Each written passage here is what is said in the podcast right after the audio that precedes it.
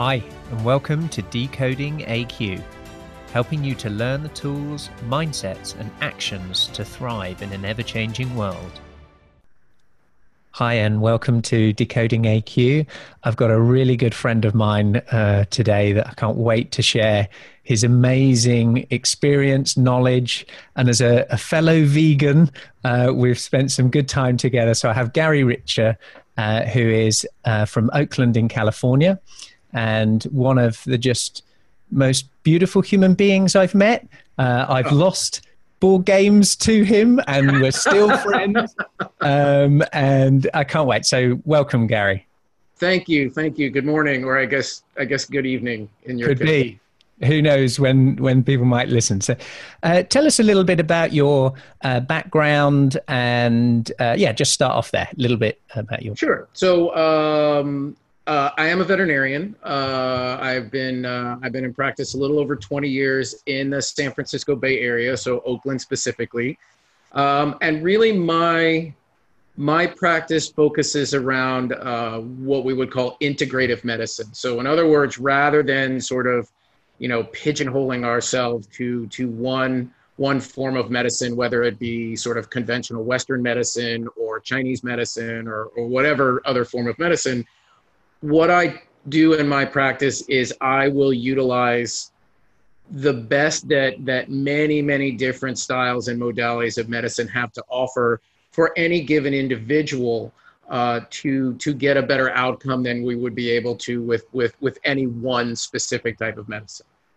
Was there a a trigger in either you know your education and university or or, or at places along your path that led you to that kind of view of this sort of flexible approach rather than focusing in on one modality? Was there an event or trigger or just the way your mind thought? You know what? There were there were really two things. Um, one thing, and, and I think the thing that really got this started um, was, you know, I mean, as a as a doctor, um, I think maybe a lot of people that are not in medicine don't don't really think much about it. But but you know, I mean, practicing medicine is largely following an algorithm. So, you know, your patient comes in with a set of symptoms. Based on those symptoms, you run a certain test. Based on the results of the test, you then either run more tests or provide treatment, et cetera, and you just work your way down the algorithm for the most part. And and like every other algorithm, it has an endpoint. Uh, and and you know, after being in practice for a number of years and and you know, sort of seeing the same type of diagnoses come up again and again. Um, what you really start to see is you really start to see where the hard stops are as far as treatment goes.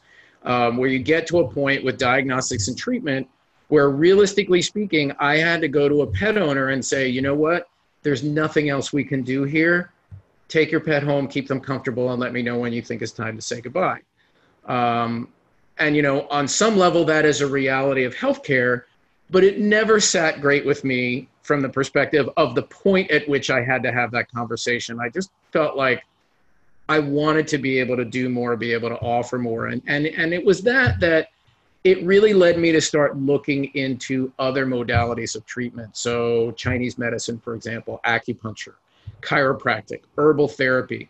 Um, and what I found as I started educating myself and learning about these, these various modalities um, is is they can be highly effective in ways that Western medicine is not. Uh, and all of a sudden, that endpoint on my algorithm got pushed way out down the road.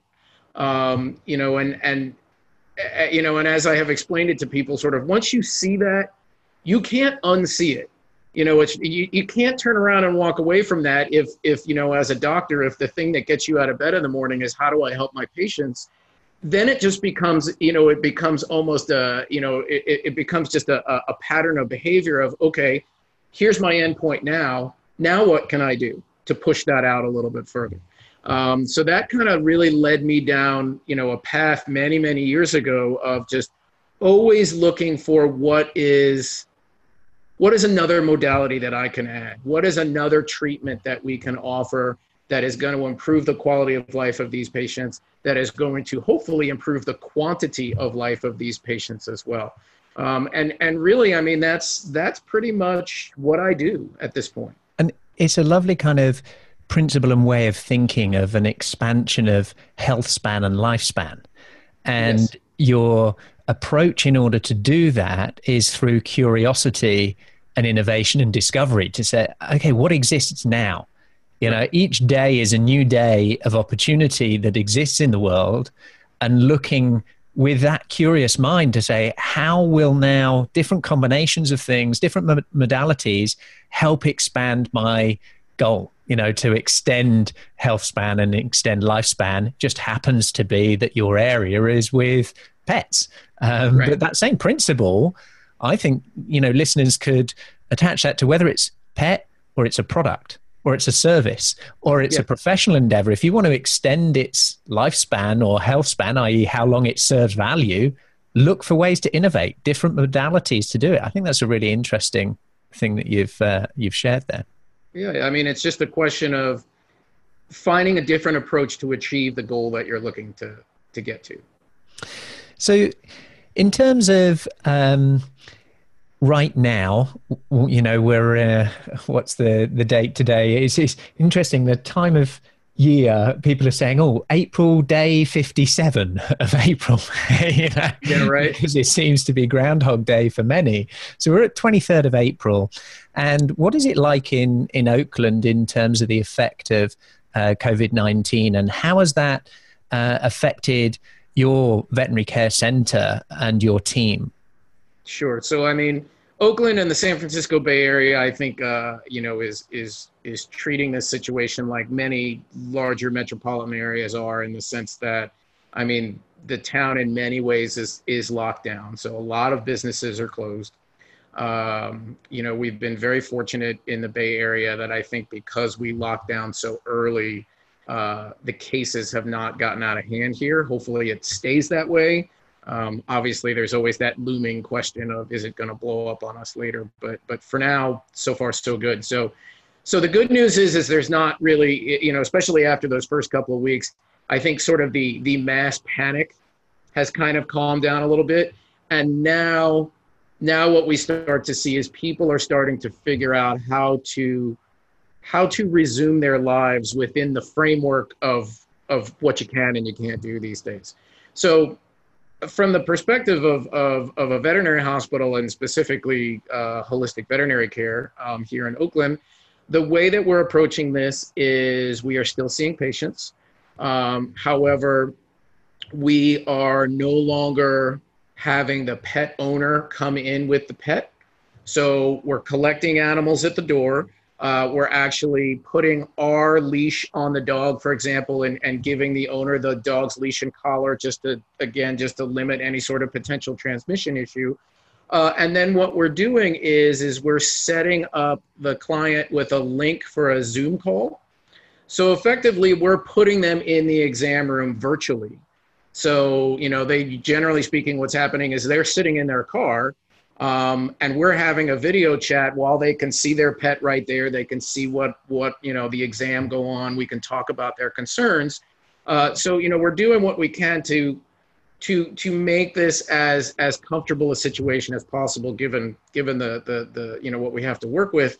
And and what we found is that people are incredibly receptive and really really grateful for this.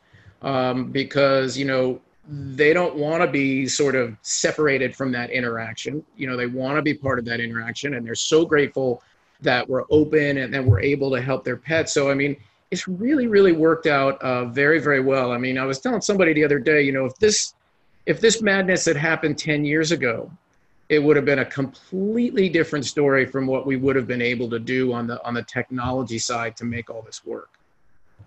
I, I think that's one of the things, you know, is how do we find the gift in challenging times? Um, and to respond in a way that is still positive. So the the mm-hmm. innovations that yes, some technology um, is available, so you've used it. Ten years ago, we didn't have Zoom, right? But we would have found whatever the technology was. We would have done it on the phone. Any better? We would have yeah. telephoned them and yeah, we would have just done it over the phone. You know, over the phone, yeah. and I'm sure the same level of um, gratitude and feeling grateful that they can still be involved uh, in there would have still felt. It's all relative. Yes. Um, in terms of uh, it, by the way, I have a question. Is Timeless the cafe? Uh, are they doing takeaways? Can you still get the vegan treats? That, that's exactly what they're doing. So yeah, the uh, the vegan coffee shop and bakery up the up the street from from my office. Um, you could you order online, you order okay. through their website, and then you just go and, and pick it up. God, so, that so all one... of the goodies are still there. So oh, you know if it's if there's any way you can get to Oakland, you can yeah, eat. Yeah, you can. We can feed you the, the challenge of getting to Oakland might be a bit more more difficult. so so the um, the experience then for the pet owner um, has changed slightly. Uh, yes. As you say, they sit in perhaps their car and they engage in that way. In mm-hmm. terms of your team and team members, and are you considered uh, a workforce that is, you know, an essential? Therefore, they can all come in to work. And how are they, you know, adapting or feeling differently? What's some of the um, perhaps challenges you've faced, and how did uh, the team overcome them?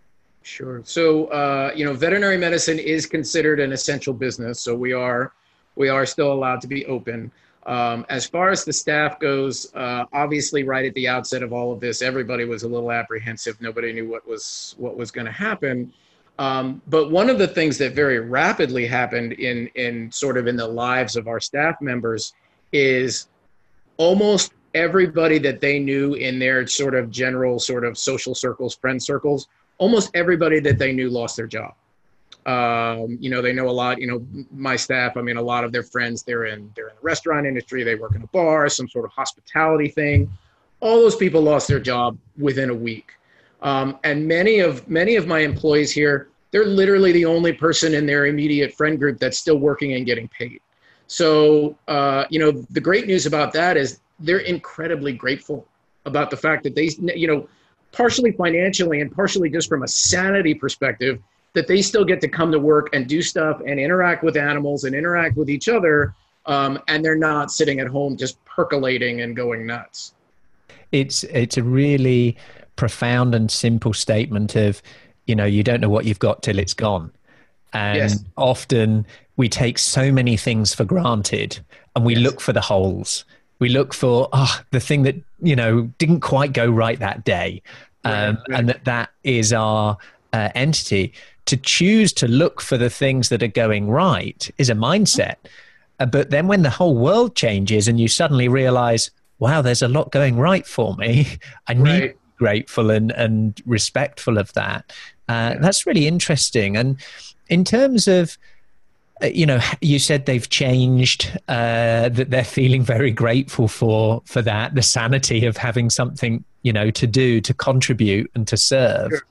Um, have there been areas where uh, you know your vision for the future now learning some of these things is is evolving or changing so are you thinking about new ways to create a future that's different perhaps than you had planned before and tell us a little bit if that's true or not.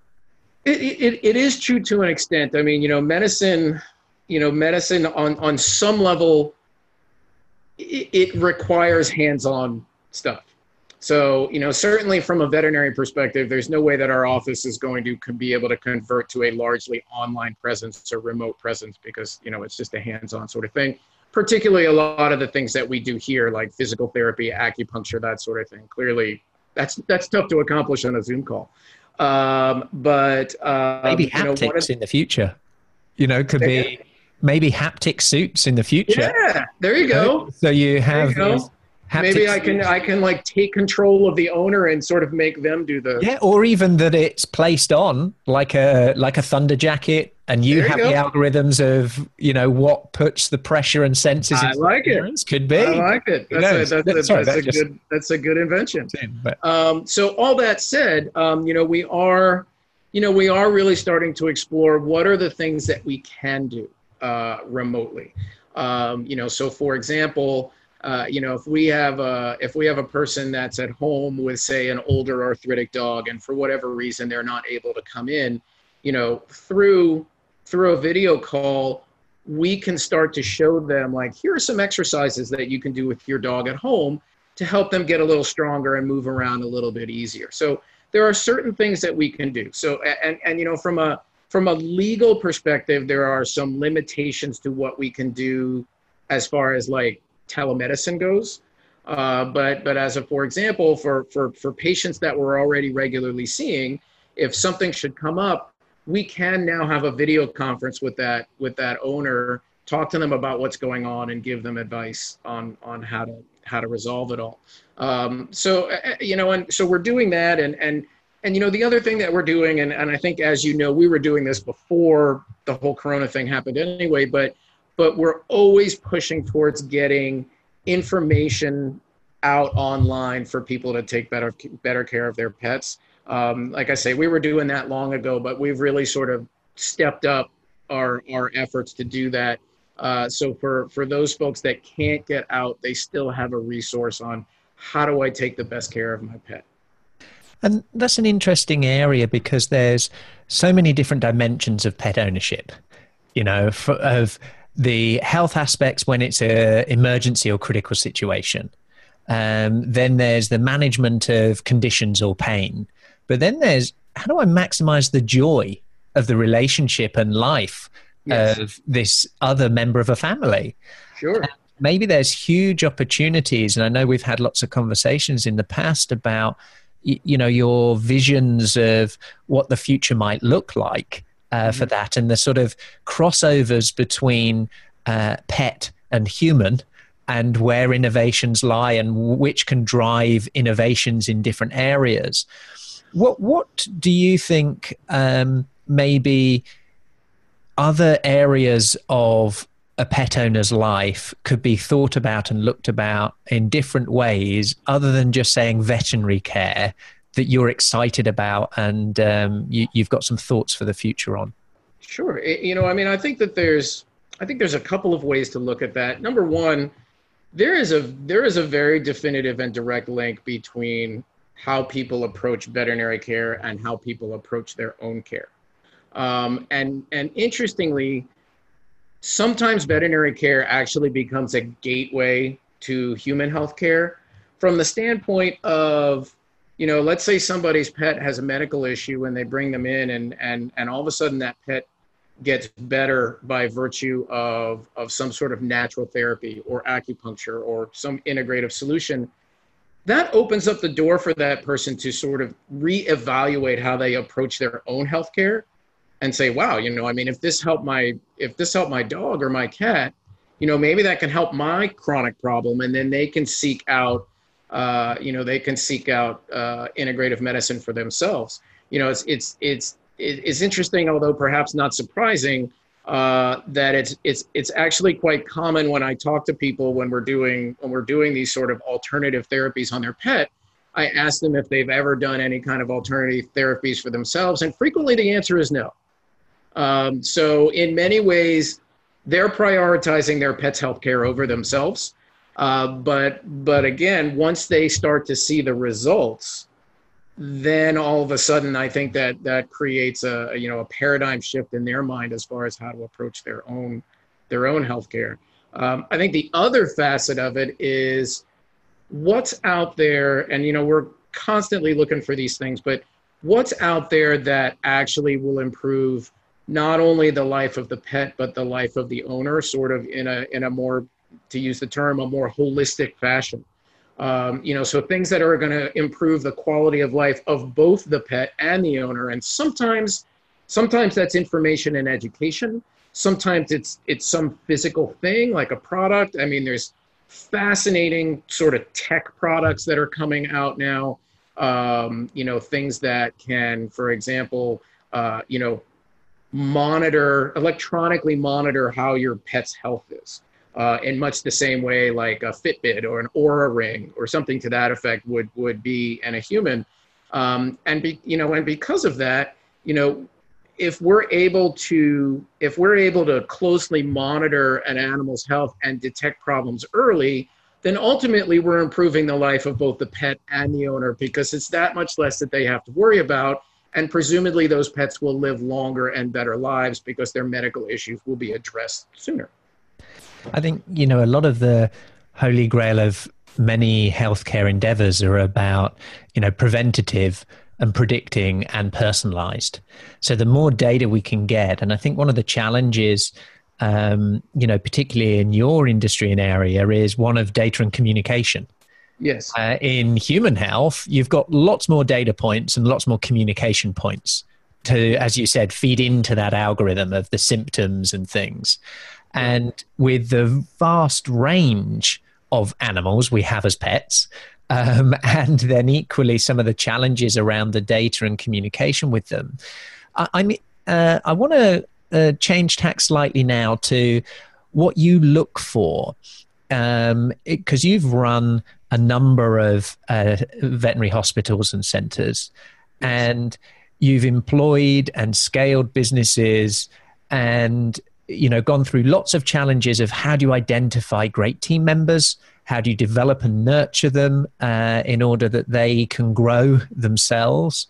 What are the sort of techniques and uh, aspects you look for for people who come and join your firm? Because you're always expanding. Every time I speak to you, you know you're you're growing. You're taking right. on new team members, new uh, veterinary practitioners.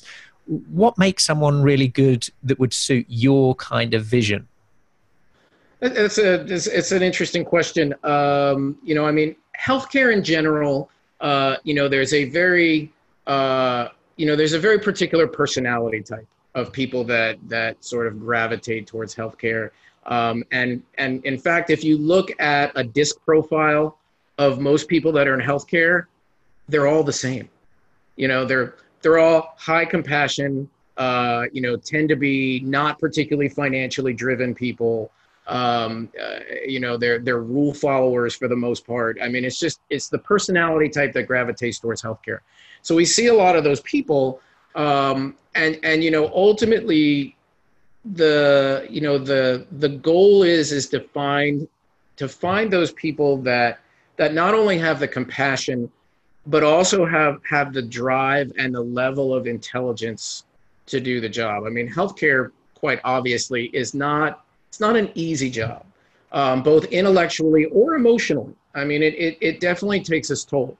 Um, so, so I'm always looking for sort of this combination of, of, of compassion, intelligence, and somebody that ultimately can function without direct supervision. You know, I don't want to have to spend my day constantly looking over somebody's shoulder to make sure that they're doing doing their job right. And furthermore, and I've said this for years, what I really want, my ideal employee, is the employee that turns around to me after I ask them to do something and they say, Are you sure you really want to do it that way? You know, like I'm not infallible. And I have no problem whatsoever with somebody asking a question and saying, you know, don't you think maybe this would be a better way to do it? Because you know what? That we all keep each other, you know, we all keep each other safe that way. I mean, you know, medicine is one of these is one of these professions where a mistake can literally cost a life. Yep. Um, and and you know what? I mean, there is there is not a doctor out there that has been practicing for any period of time who has not made a mistake. It's just it's just a thing. Um, so to have really qualified people around you that can look at it and then go, wait a minute, can we talk about this for a second? That is that is an invaluable thing. And I think the the flip side of that, the way that you keep those people engaged and the way that you keep them in your organization is they have to believe that management and ownership cares about them. Uh, and I think that's something that we see becoming a real problem in veterinary medicine as a lot of veterinary hospitals are being bought up by large corporations. Um, you know what what winds up happening is is you know that corporation may be able to run things very efficiently you know, from a from a balance sheet perspective, what happens is is is in many cases the love gets lost. Um, and you know what? People that work in healthcare, we're we're you know we're sort of very emotional people in the sense that we need to believe that everybody cares, and we need to believe that the people that are above us in the hierarchy are really thinking about patient care before they're thinking about how much money are we making. Uh, so, and, and I've seen that happen, you know, with a veterinary hospital that I sold a few years ago. Um, you know, almost as soon as it sold, morale went went in the toilet um, because all of a sudden the staff didn't feel like the people that were running the hospital cared about them anymore. And it, and it literally took a matter of a couple of months between, but you know, for everything to kind of fall apart. Um, you know, so like as a for example, when I sat down, when I sat down with the staff when this whole COVID thing started, you know, we talked about how we were going to do things. And one of the things I told them was, is one of my primary goals as we move into this uncharted territory is I want to make sure that all of them stay safe, keep their jobs, continue to get paid, that that it's very important to me that that they are taken care of. And and you know that sort of stuff is invaluable from the standpoint of staff retention, from the standpoint of staff being motivated and wanting to go above and beyond what they're asked to do. You know, everybody functions better in an environment where they think people care about them. Um, and I think it's very easy for businesses to get to a place where that gets lost, and it doesn't take long for things to go bad. I think you've picked up so many great points, and of course, the environment that we're in means that we might have to dig deeper uh, at certain situations. Many businesses that are in this survival mode, that now is absolutely the time to show just how much you care yep. in these things. And some of it, yes, we have to make difficult decisions, but we don't have to then uh, deliver them in a way in which is unhumane. you know? Exactly. Um, exactly. And I want to pick on, up on a couple of bits. So the first one was um, about emotional, uh, almost resilience.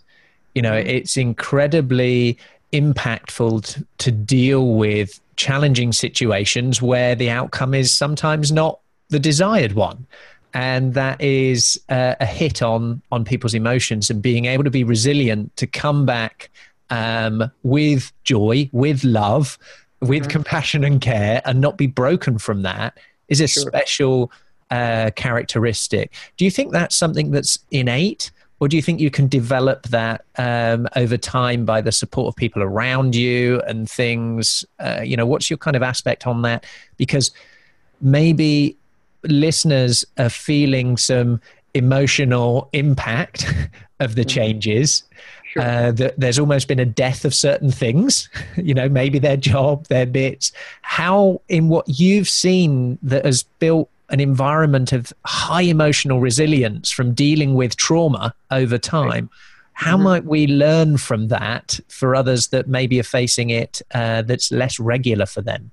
Sure. So, you know, I think to answer your question, some of this is innate in people.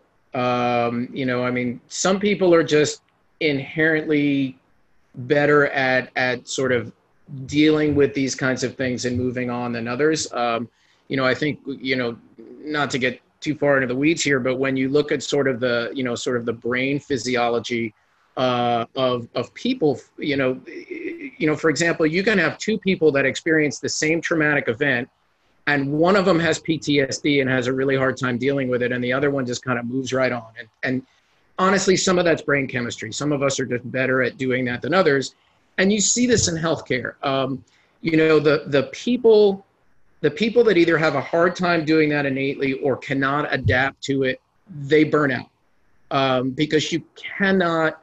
You know, if you get if you get deeply emotionally attached to your patients it's very very difficult to do this job or you know whether it's veterinary or human medicine. I mean you look at you look at what these healthcare workers on the human side are dealing with right now. I mean it's it's unimaginable to me. If i think about it too much i start to tear up. It you know just just the level of suffering and the level of death that they're having to manage right now i, I can't even imagine how they're going to process all that.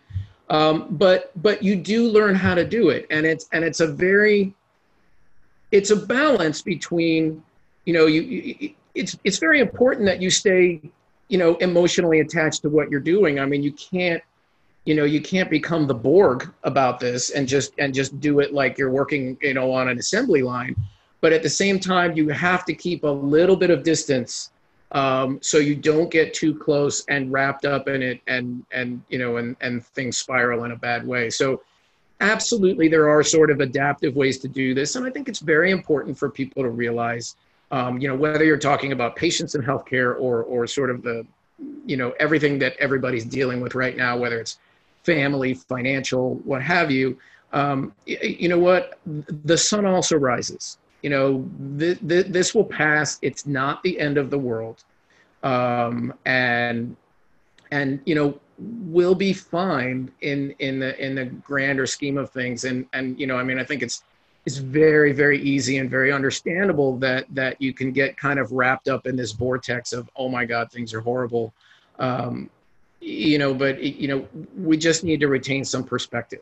Uh, you know certainly one thing that i would suggest that people do is if they're you know i mean be careful about how much how much news media you take in during the course of the day. I mean Eh, you know it just repeats over and over again. It's not like they're giving you new information every hour.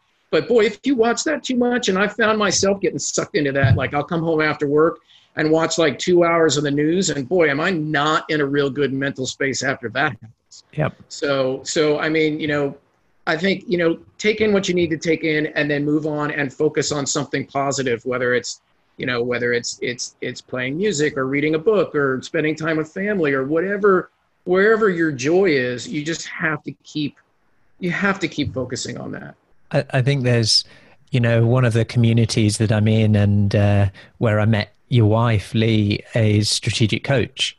And one of the the gifts uh, that i feel i've gained from there is this practice of mindset of positivity and I feel it is a practice.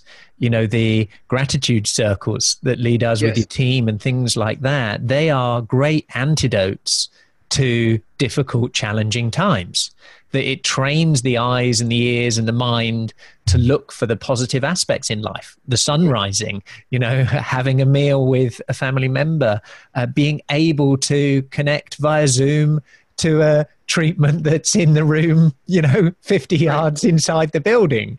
Sure. So I think that is a definite thing that whether somebody has the brain makeup, the innate ability, what we can do is look for the good. It might be hard to find it, but if yeah. we look for it, the chances are we might find it. If we're not even looking for it, then the chances are desperate.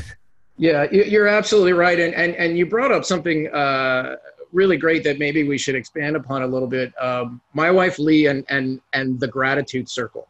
Uh, you know, I think this is something that is completely foreign to most people, but really all that is about is gathering who's ever around, standing in a circle, and just going one person at a time and saying one thing that you're grateful for at this moment. Um, and and you know you start to do that, and yes, it it absolutely changes your mindset you just start to look at things a little bit different. I mean, I'm I'm no expert in psychology, but you absolutely can can see and feel the difference in people once there is this conversation of let's talk about what we're grateful for. It's actually something that we do every time I have a staff meeting here in the office.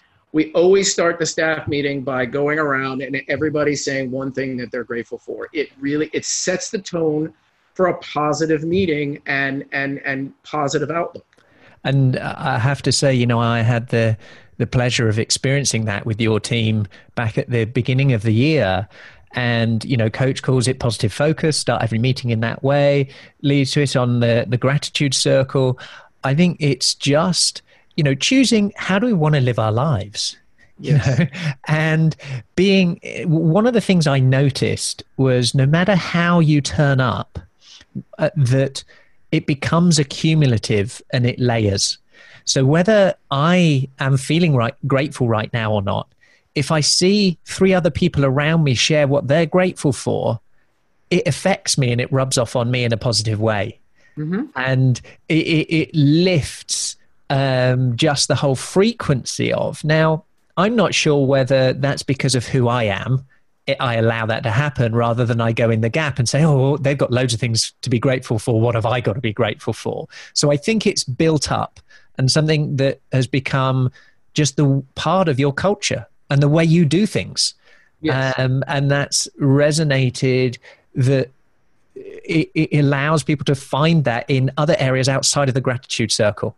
So maybe when they are finding a challenging time or something didn't go right, that they you know are able to bring that to their their sense. Yeah i mean it's it's an acquired sort of coping mechanism. Like yeah. once you once you see it then you know i mean it's it's kind of like what we were talking about earlier about about alternative medicine. Like once you see that out there as an option for you all of a sudden you realize it's there for you. Yeah yeah. I think it is a a super powerful piece of you know just personal practice and doing it in a group is a level up and a power up for everybody uh, and Agreed. in teams which are finding it very challenging, I think that's important.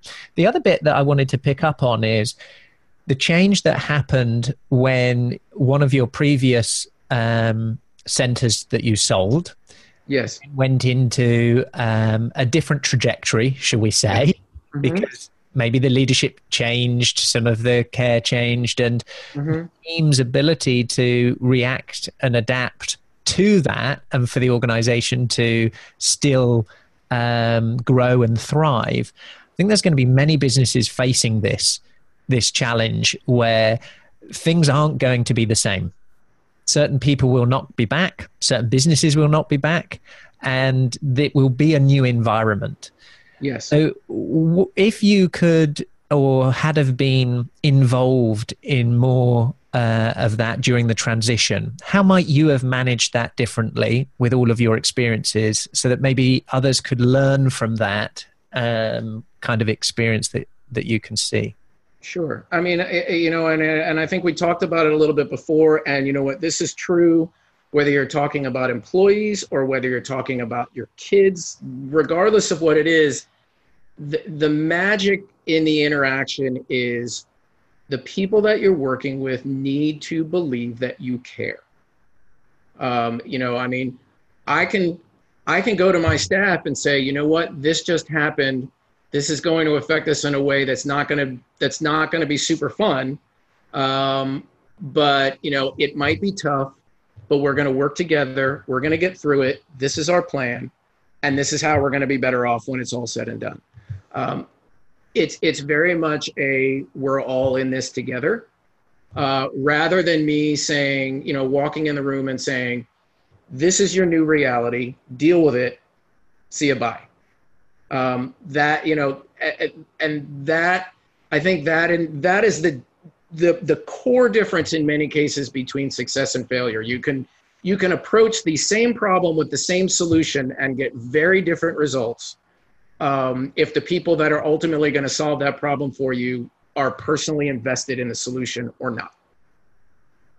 I think that's, you know, there's so many things that are just simple to say, they make sense, but it takes deliberate intention to do.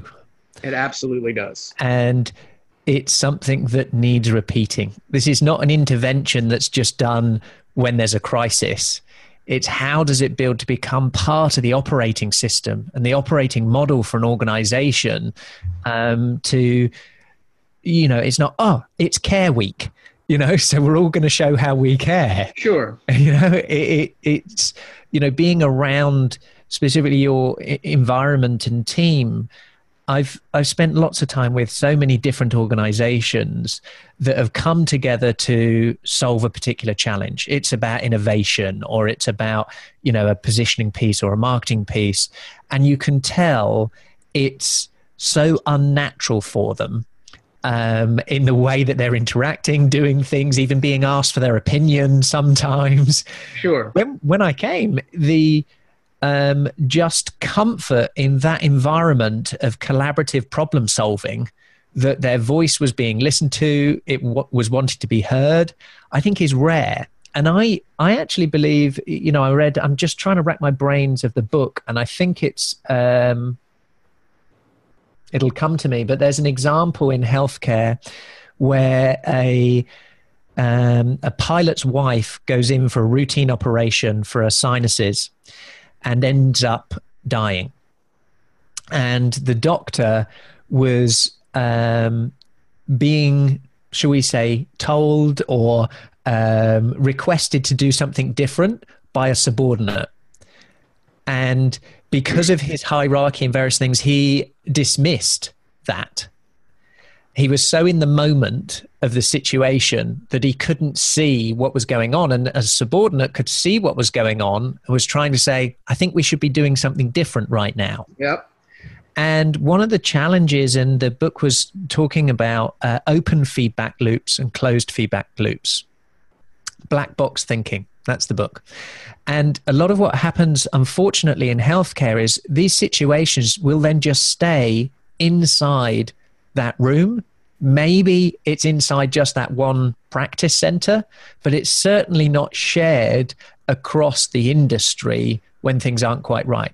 Opposite to aviation where something will happen and you know there's a industry and everything's out in the open. everything's out in the open and that openness for that feedback loop allows everyone to co-elevate and improve yeah. I think one of the challenges in, in healthcare is how open we are to what works or doesn't work and the openness to different modalities. So, how would you like to, or, or how do you think your approach could be embraced in other areas of healthcare to be more open minded, or is that just an innate challenge because it's high risk? You know, well, I mean, you know, the the the example that you just you just cited, I mean, that is that is exactly the the reason why I said earlier that you need to have those employees that will turn around and say, "Do you really want to do that? Are you sure you really want to do that?" Because you know what, a good nurse makes you a better doctor um, because they will see things that you don't see. And at the end of the day, I mean, I think I, I once heard somebody say that doctors don't actually treat patients, nurses treat patients. Doctors diagnose and nurses actually treat patients. So, you know, a, a really good nurse will see things from a perspective that I will not see them from. Um, and and and I will say that that many times over my career, I think I have had better outcomes in my cases because of the input that I've gotten from from my nurses. Uh, you know, and and part of the issue uh, that you bring up here, particularly as it pertains to, to human healthcare, um, because there's so much out there from the standpoint of liability um, and lawsuits and that sort of thing. In many cases, uh, physicians in particular are often counseled when things go wrong to never actually admit that that they could have done better or a mistake was made whereas it's so many times if you go to a person and you say you know what look this is what happened this is what should have happened i'm really sorry that this happened clearly that's not going to make that particular person's wife come back um, but i think that that creates a very different scenario than what looks like a cover up. Yeah. So so you know the system the system orientates more around cover up and protection and therefore it's almost the ball and chain to overall progress beyond that. It, it's, it's very true. And, and, you know, and I, as I was saying before, there's no doctor out there that's been practicing for any period of time who hasn't done something that he wishes he did differently. I mean, it that's just the case. And the more that we can be open about that stuff and share that stuff, the less likely maybe somebody else is going to make that mistake. Um, and I, that that's clearly true. That's clearly true across the board, whether it's medicine or or or any other business. You know, if we can be open and and and share with each other what worked, what didn't work, uh, you know, that that just elevates everybody and makes and makes everything better. Sometimes that is a difficult thing for people Very to accomplish, hard. though, whether or not it's sort of viscerally, emotionally, or from a legal standpoint, what they can say and can't say in a public forum. It's a you know, it's a tricky it's a tricky landscape to have to navigate. I think it's an interesting one where, you know, it's about the risk, size of prize, and what's the gain of a lot of these things. And certainly in innovation, when I was doing a lot in our innovation consultancy, was the concept of celebrating failure and fail forward and all of these things, you know, and you have organizations like Google that have killed by Google website of all the projects that they've killed, you know, yeah. celebrating their failures so sure. that they can learn from. In healthcare, that is a really perverse concept, I think. To celebrate failures is just not the way the system's been built. Well, um, I mean, because in many cases, the failure is the death of a patient, which death is, of a patient and liability yeah. and risks and all of those things. But how much more, if I could, you know, wave a magic wand, what would healthcare look like if for the last 10 years we'd celebrated failure? How sure. many more lives could we save in the future if that was something we, you know, embraced? Um, I, I think it would be a very you know very different world you know it would be hard even to rack our brains around what that might look like sure. um, but it would be interesting where is the line where does the pendulum land between all of these different industries uh, that can learn from each other in order to create a better tomorrow? Because that's yeah. what it's about right? Yeah absolutely. And and you know what? I mean in in the defense of healthcare many in in many or most healthcare circles um, doctors will do what are called m&m rounds which is morbidity and mortality rounds. So they will sit down together and and and bring cases of things that didn't go well um, and that's not necessarily because somebody did something wrong it's just that sometimes things in medicine don't go well. They don't go as expected. Um, and it's it's a forum for everybody to sit down and say, okay, this is what went wrong. What could we have done differently in this case to get a better outcome? So that way it elevates everybody and everybody does better. And I think, you know, perhaps that's something that other businesses can look at doing as, you know, as well. Just look yeah. at it from from an M&M round standpoint of like okay this interaction with this client or or this business transaction we did everything like we were supposed to do but it didn't work out right yeah what happened and how can we prevent that happening in the future I think it's great, and uh, some of the last bits in the in the wrap up of the last five minutes was I was having a conversation on another um, podcast guest, and it was about scenario planning and this, you know, ability strategically to foresight scenarios and, you know, we didn't have scenario planning for the current pandemic. You know, we don't, we didn't have, like we do for war games, you know, the, the plans of building up the protocols, you know, the logistics, the supply chains of all of these things. We hadn't done that for pandemics. Um, and I think there's the aftermath that we've just been talking about of what might have gone wrong in whatever it is the activity we've been doing. But this scenario planning of if something was to go wrong, what would it be beforehand? So it can be more of a strategic thought around looking for then the opportunities for innovation. And often businesses are so busy in the business as usual, the things that are being faced with them right now, to be able to come out and say, how would we reinvent things? And sure. I think you're a rarity in the industry that that is part of your operating system is to be curious to look for the new things not just because it's a new shiny object but because you want to bring it in understand how this might extend health and life and uh, serve that to the world which i think is a really beautiful thing that you work to do long may it continue and inspire others to do the same Thank if you if some of the uh, listeners have been inspired by uh, what you're up to or doing, they might even be in uh, the same industry or perhaps even another one, and they'd like to reach out to you to talk to you um, about any of the concepts or thoughts, how could they get in touch? Um, they can get in touch through um, my office website would probably be the best way to go. Uh, the office website is client service at holisticvetcare.com. Okay. So if people want to send an email with a question or something, that'll that'll get forwarded to me.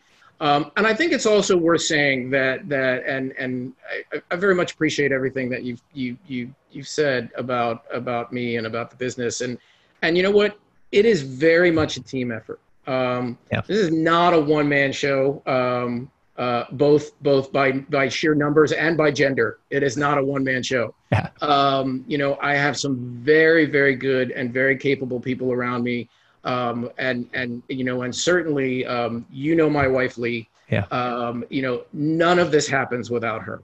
Yeah. Uh, you know, she she is the person that in many ways is the visionary. Um, you know, I mean, from a medical perspective, I'm the one that's always looking for something new. But from a business perspective, Lee's the one who's always got her eyes on the horizon, uh, whereas very frequently I'm focused on I have to treat this patient today or I have to get this accomplished today. So it really it it takes a variety of skill sets, um, and and you know it really it really just speaks to the you know the old adage of of always try and surround yourself with people smarter than you are um, because it because that is the key to success at the end of the is. day. I, I, couldn't agree more, and I think this balance of surrounding yourself with smart people, but smart in the right ways. Of uh, you, you, know Lee, who's a great maximizer, um, you know, and different people uh, are required for businesses to grow. And you're, you're absolutely right. It's a full team effort and a great team that you've got. And a, a last uh, piece.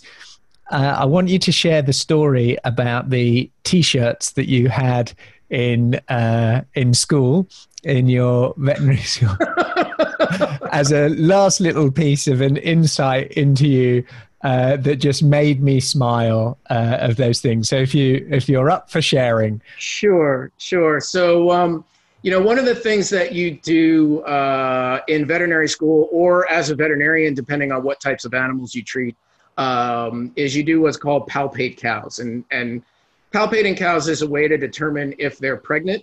Uh, and the way that you do this is you stick your entire arm up their back end and you can feel their ovaries and their uterus, etc. It is, it is as disgusting as it sounds. yep. Yeah. Um, so so some enterprising person in my vet school put together a shirt. Uh, I went to University of Florida, um, and there was a picture, like a cartoon picture of a person, like with their arm inside a cow, and it said, "University of Florida College of Veterinary Medicine. The hardest part is getting in."